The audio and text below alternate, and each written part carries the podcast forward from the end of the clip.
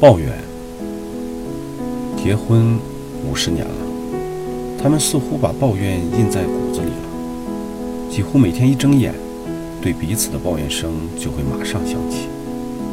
儿女们甚至不敢单独去看他们，因为每一次都会是一场耳朵的灾难。又是一个早上，当他又开始抱怨他晚起时，突然发现他已经去了。沉默了好久之后，他说出了最后的抱怨：“为什么不等我一起走？”